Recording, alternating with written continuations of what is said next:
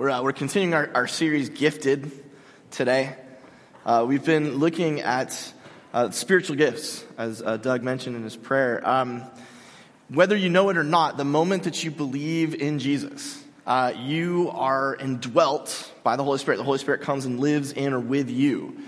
And in, and part of that that thing that, that, the Holy Spirit does is gives you gifts. Some of these gifts you might have had before uh, you became a Christian, you, uh, and, and, and, and, maybe some of them you haven't. But either way, you have been uh, uh, made special so that you can help build up the church. Okay? That's why God gives these gifts, is so that we can build up the church together. We can bless each other.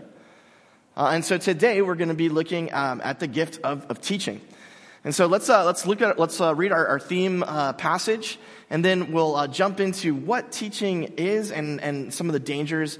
And actually, uh, hopefully, some of you will be inspired to get in the teaching game and, uh, and do that. So let's read this. For by the grace given to me, I say to everyone among you not to think of yourself more highly than you ought to think, but be reasonable, each according to the measure of the faith that God has assigned. For as in one body, we have many members, and not all the members have the same function. So we who are many are one body in Christ, and individually we're members of one another. So everyone's got a gift. The gifts are different. Uh, there, there's no like hierarchy. There's no better gifts or worse gifts, but everybody has to, to pitch in with, uh, with a gift that you have. And going on, Paul lists some of these gifts. We have gifts that differ according to the grace given to us prophecy in proportion to faith, ministry in service, the teacher in teaching, the encourager in encouragement, the giver in generosity, the leader in diligence, the merciful in cheerfulness. When I was uh, somewhere between the ages of three and five, um, an odd thing was taking place where my parents would put me to bed and then when they came to get me in the morning, I would be under the bed. Um, at some point during the night, I had crawled out and, and, and got underneath the bed and just slept on the floor. And uh, my mom was like, if, if we wanted you to sleep on the floor, we wouldn't have bought you a bed. Like, come on, kid, what's going on?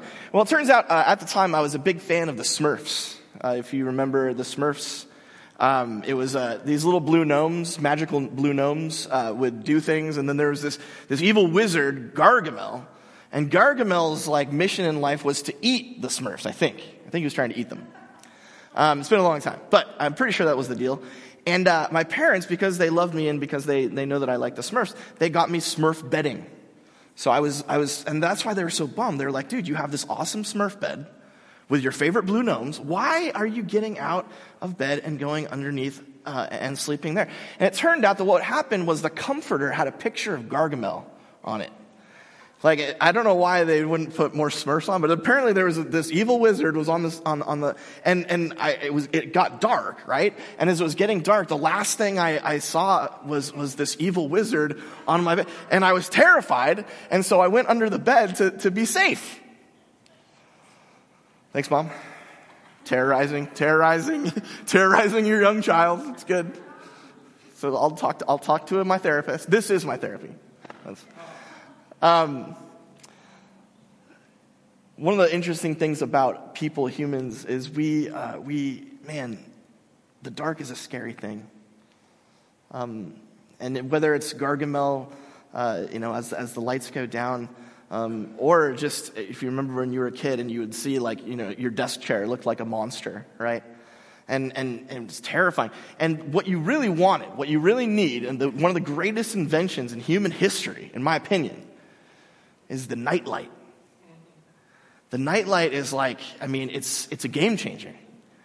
Uh, because it's, it's not huge, it's not overwhelming, it doesn't flood everything with light, but it creates enough light, enough enough uh, luminosity for you to see there really aren't any monsters. Gargamel's not actually coming to get you, right? You're, you're, you're able to see not everything, but enough. And I think that's actually uh, kind of the way the New Testament thinks about teachers. Teachers are people who shed just enough light to push back the darkness. It's no coincidence that Jesus calls himself the light of the world. And we're not Jesus. We don't, we, he, he has the full light. He illuminates everything. But we teachers, we, we have a, a gift uh, from Jesus to, to do a little bit of that, to be a little bit of a nightlight in a very dark, confusing world.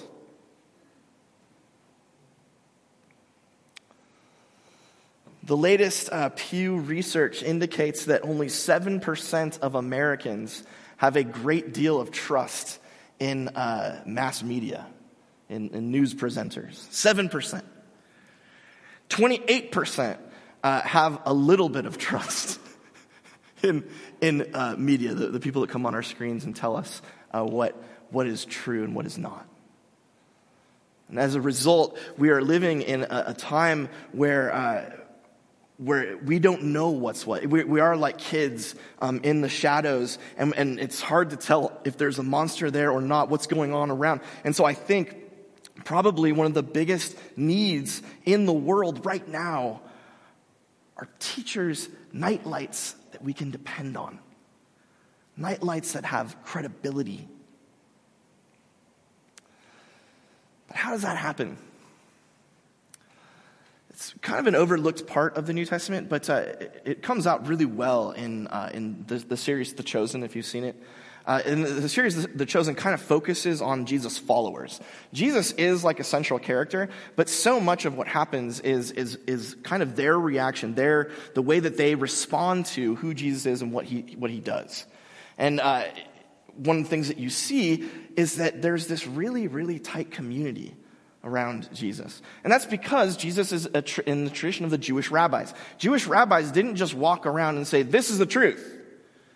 Actually, what Jewish rabbis did is that they had people who followed them wherever they went.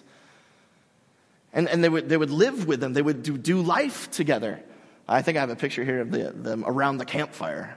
And, and it's, it's, a, it's a telling shot because they're, they're sharing their lives. And Jesus is kind of the center of that community. He's the center. He's uh, the, the, the thing around which everybody gathers. But he, what he's doing is he's not just telling them what's what. He's not just shedding a, a light on, on a, on a dark world. He's also doing it with them. He's living with them. He's calling them not just to listen to him, but to follow him and to do life with him.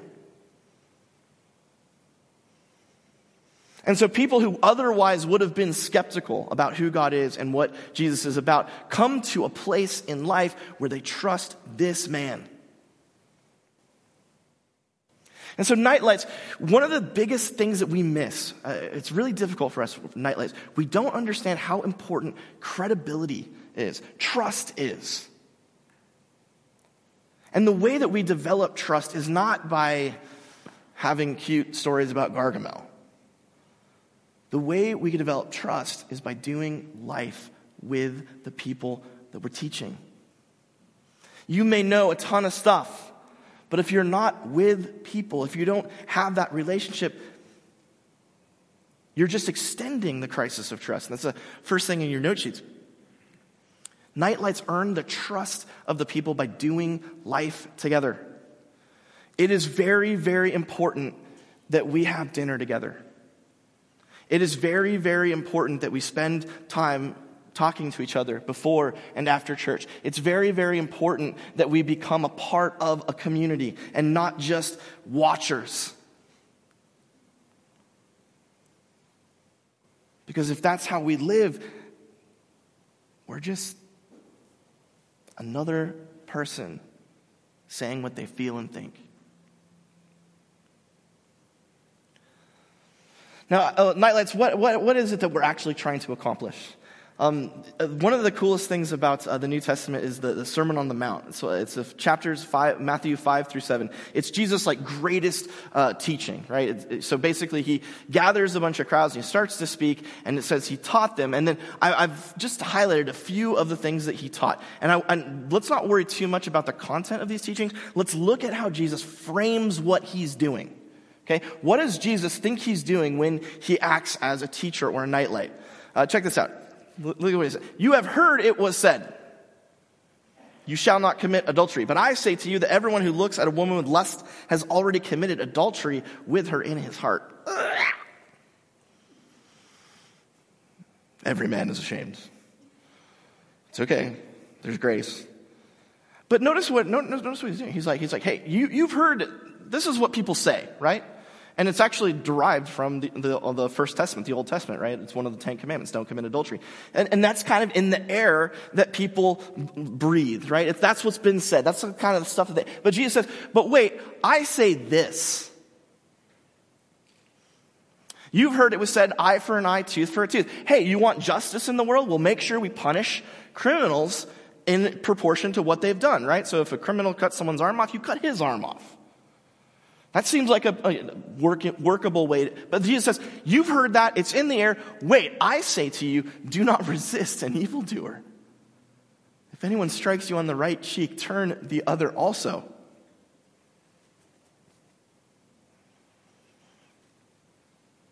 I mean, what is he inviting us to, to be abused? That's a really tough teaching. How often have you really tried to live this way, to love um, or, or, not resist evil when, it, when it's right in front of you and attacking you? That's, that's really hard to do. But Jesus says, you've, you've been in the world. The conventional wisdom says, do this. I say the conventional wisdom is a lie. Here's another one.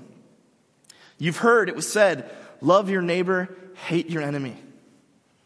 But I say, Love your enemies and pray for those who persecute you. The conventional wisdom, what works, what you hear in the world, what we're saturated with all of the time is, is, yeah, the people that are on your side, love them. But if they're against you, punish them, fight them, hate them. But I say that's a lie. I say that that's, that's something that's covering up your eyes. There's another world out there, a world that I'm showing you, I'm illuminating uh, to you, and, and that world is utterly different. And so the real question, what, what Nightlights are doing, what Jesus is doing, he's saying, you think all this stuff. You believe all this stuff. It, it's what you, you hear on the radio. It's what you hear on the radio. Mm-hmm. No one's used a radio in like 15 years. What you hear on Spotify, uh, uh, what Joe Rogan says on Spotify, uh, what you see on your screens uh, and your phones, um, that, that's, that's, that's this reality that's created for you. I'm telling you, that reality is a lie. Teachers, nightlights, we are called, gifted to, to tear back the veil. One of my all time favorites, of course, is The Matrix. Um, and if you haven't seen the movie, it's fascinating in a lot of different ways. Also, by the way, they really ruined that, that franchise. Did anyone see the, try to watch the fourth one? It just came out in December. It is so bad. It is so horribly bad. I, I, like, I almost, I love my TV more than anything in the world, but I almost threw my shoe at it because I was like, I can't, you're, no. Also, I should never watch HBO Max ever again. What a waste. Anyway, I don't pay for it. My buddy gave me his login, but still, it's garbage.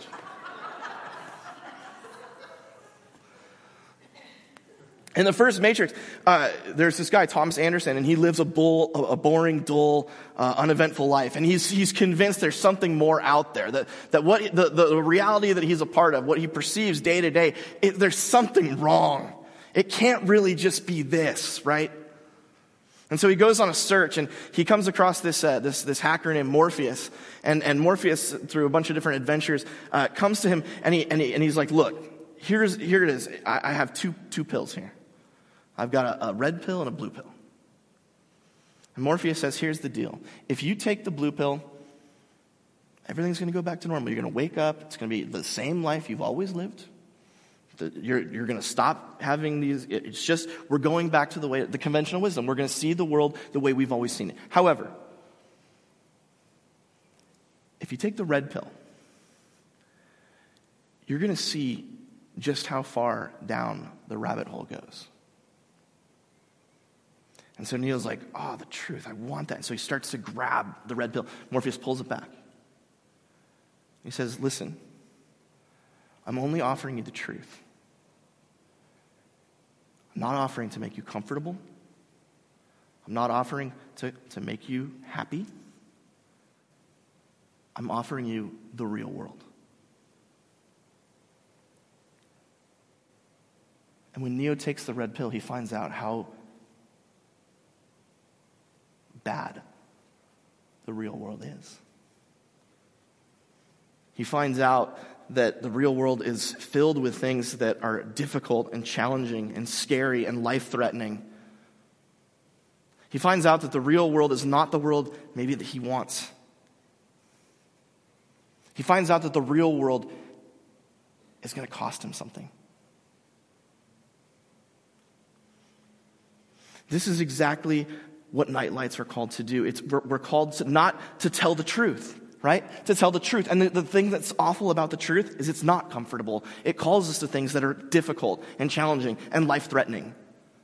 It causes us to open our eyes to a reality that is not easy. When Jesus says, You've heard eye for an eye, tooth for tooth, I say, don't resist an evil. That's a hard truth. That is a hard way to live.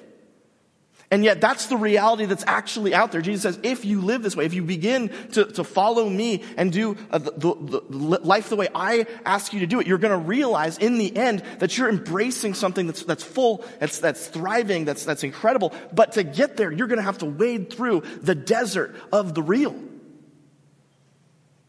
And nightlights, this is hard for us. I, let, me, let me be honest. I want you to enjoy what's happening right now. Right? I don't want you to like, like oh, church. I want you to, to, to, to come away inspired and, and, filled and those things. And so there's a, a temptation as a teacher to, to just blue pill you. You know, just throw out the blue pills. Things that make you feel good. Things that make you happy. But nightlights, we're not called to that. What we're called to do is to hand out the red pill. And sometimes the red pill is tough to swallow. Sometimes what Jesus calls us to, sometimes what God has actually deemed is, is, is, hard for us. And so, if all that you're experiencing from a teacher is having your ears tickled, if that's the only thing that's happening, uh, that teacher is, is off, off that teacher is not a nightlight, that teacher is keeping you in the dark. That's the next thing in your note sheets. Nightlights always offer the red pill. I can't guarantee you like it, that you'll like it, but I promise you that as far as I can tell, it's true.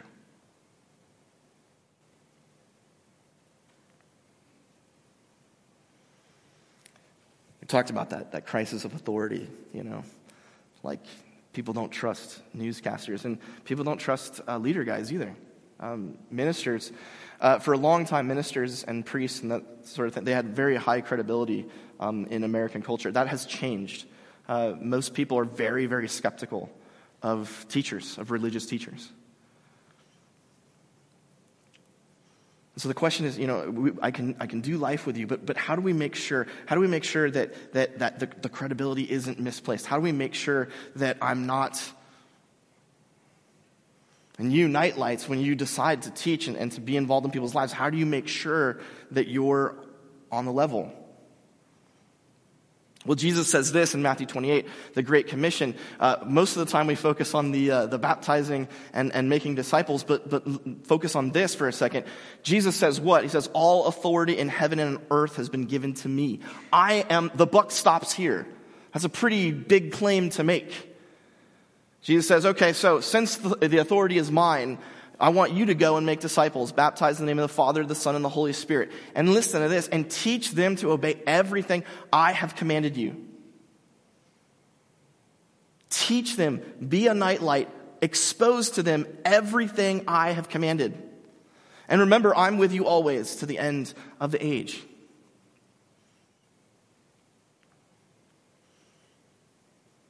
I, man, I, am really, really starting to get irritated uh, when I hear um, the following. I, and the thing is, I'm a, I think, I thought, I'm pretty sure I'm a huge fan of science.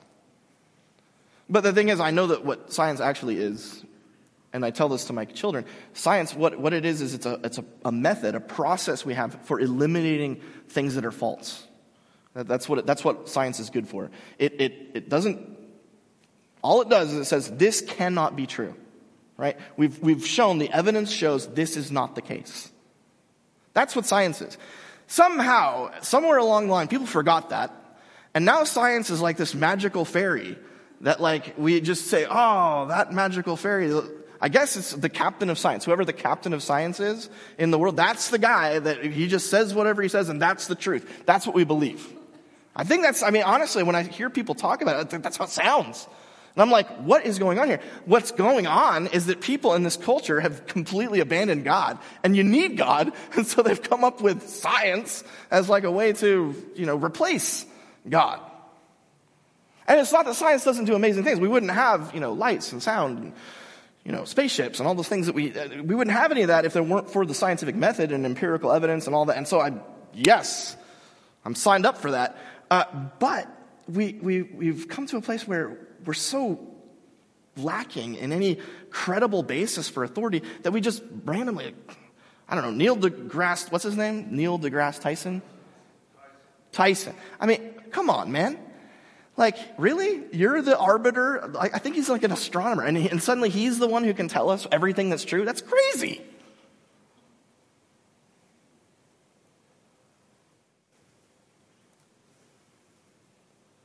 But science, you know, science still, science still has a, a high credibility rating, uh, and Americans, Americans still do trust scientists. Um, but we've seemed to, seem to have forgotten that scientists are people like us with, you know, proclivities and desires, and, and they're not always on the level. They, they, they have egos, things like that. So, who do you trust? Because scientists are supposed to be nightlights, aren't they? That's what they're there for, right? They're there to tell us what the world is like, and that's, you know, that's their job. Jesus says, All authority in heaven and on earth is mine. And disciples, nightlights, here's what I want you to do I want you to teach people to obey everything I've commanded you. Unfortunately, uh, Jesus isn't here. He's at the right hand of the Father. He said that right before he ascended to the Father. And the people that were there, the disciples, they, they heard his words, they wrote them down, um, they, they, they, preached them everywhere they went. Uh, and, and, now we have uh, the, all, a, a huge record of everything that Jesus did and said. Not everything, but a lot.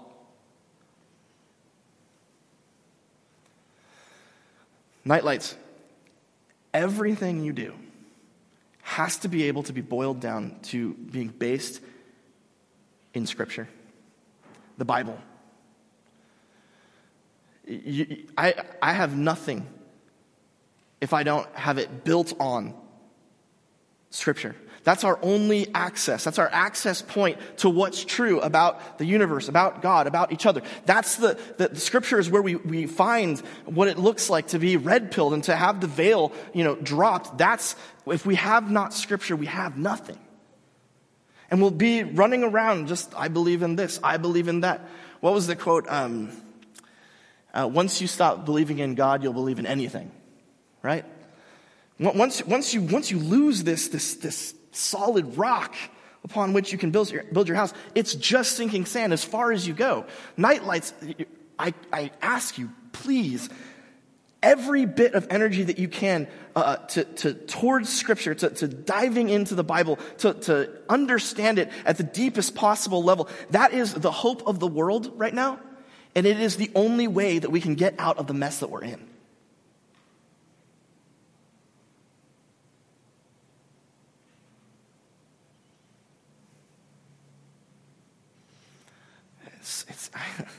So, Coast Bible Church, uh, Bible is the middle of our name. We have uh, three core values uh, Bible, grace, and family. Bible, grace, and family. It's, it's, an, it's an astonishing thing, but the, the, the Word of God, which for 2,000 years has been really, really effective in uh, making people's lives the way they ought to be, that, that right there is being swept aside. It's hate speech. Did you know that?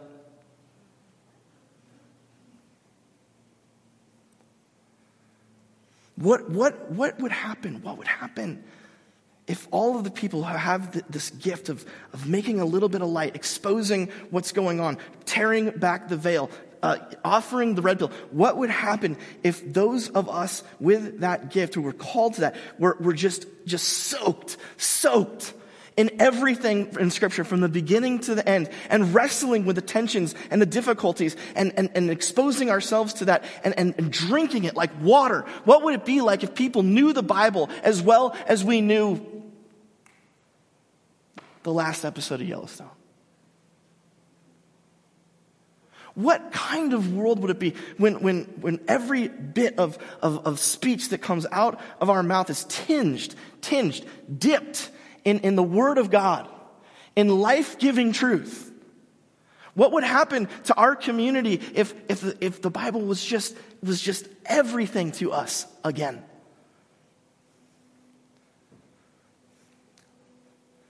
It kills me. Sometimes people say, they're like, oh, Tom, I don't, you know, I don't, I don't do Greek and Hebrew. And when you get up there, you make me feel like uh, I, I don't understand the. Dude, I am so sorry if that's what happens.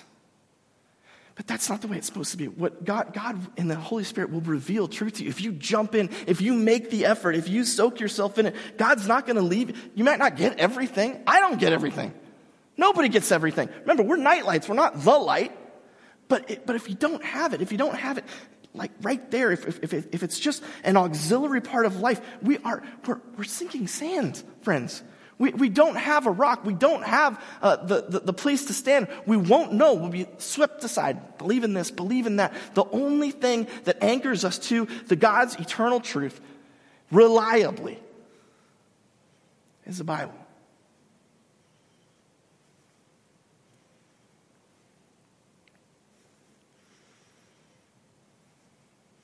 And so, your job our job, Nightlights, is to challenge each other, to get in deep, so that it's not just what Tom says or what whoever says, Rachel says. It's not, it's not that. Instead, it's what God says. And in light of that, we can face this culture that is increasingly hostile to everything we believe and stand for. And if you need help understanding Scripture, you want to figure out how to read better, uh, first you can, you can join uh, Bill's CBS group if you're, if you're a dude. Anybody, you can come to me and I will offer some, some tips, some basic guidelines for, for jumping in. But I, I promise you, I promise you, the Bible will take the, the world that you have and just flip it upside down. It, you will be red pilled in a way that will revolutionize your life, the life of the people around you. Hopefully, the lost that we need to seek and find. So let us recommit. Night lights and not night lights. Let us recommit right now.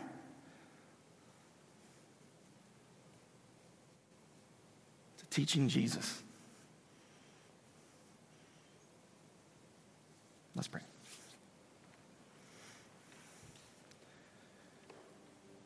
Gracious God and Father, we thank you so much for the gift of Scripture. We thank you for the light that it shines on our path. God, we thank you for the night lights in our community. We ask for more people who are reliable, who want to expose the darkness to a little bit of light, to see what's really there, who are willing and unafraid to offer the red pill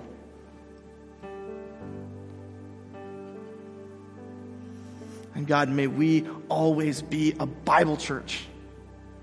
May we stand on your word.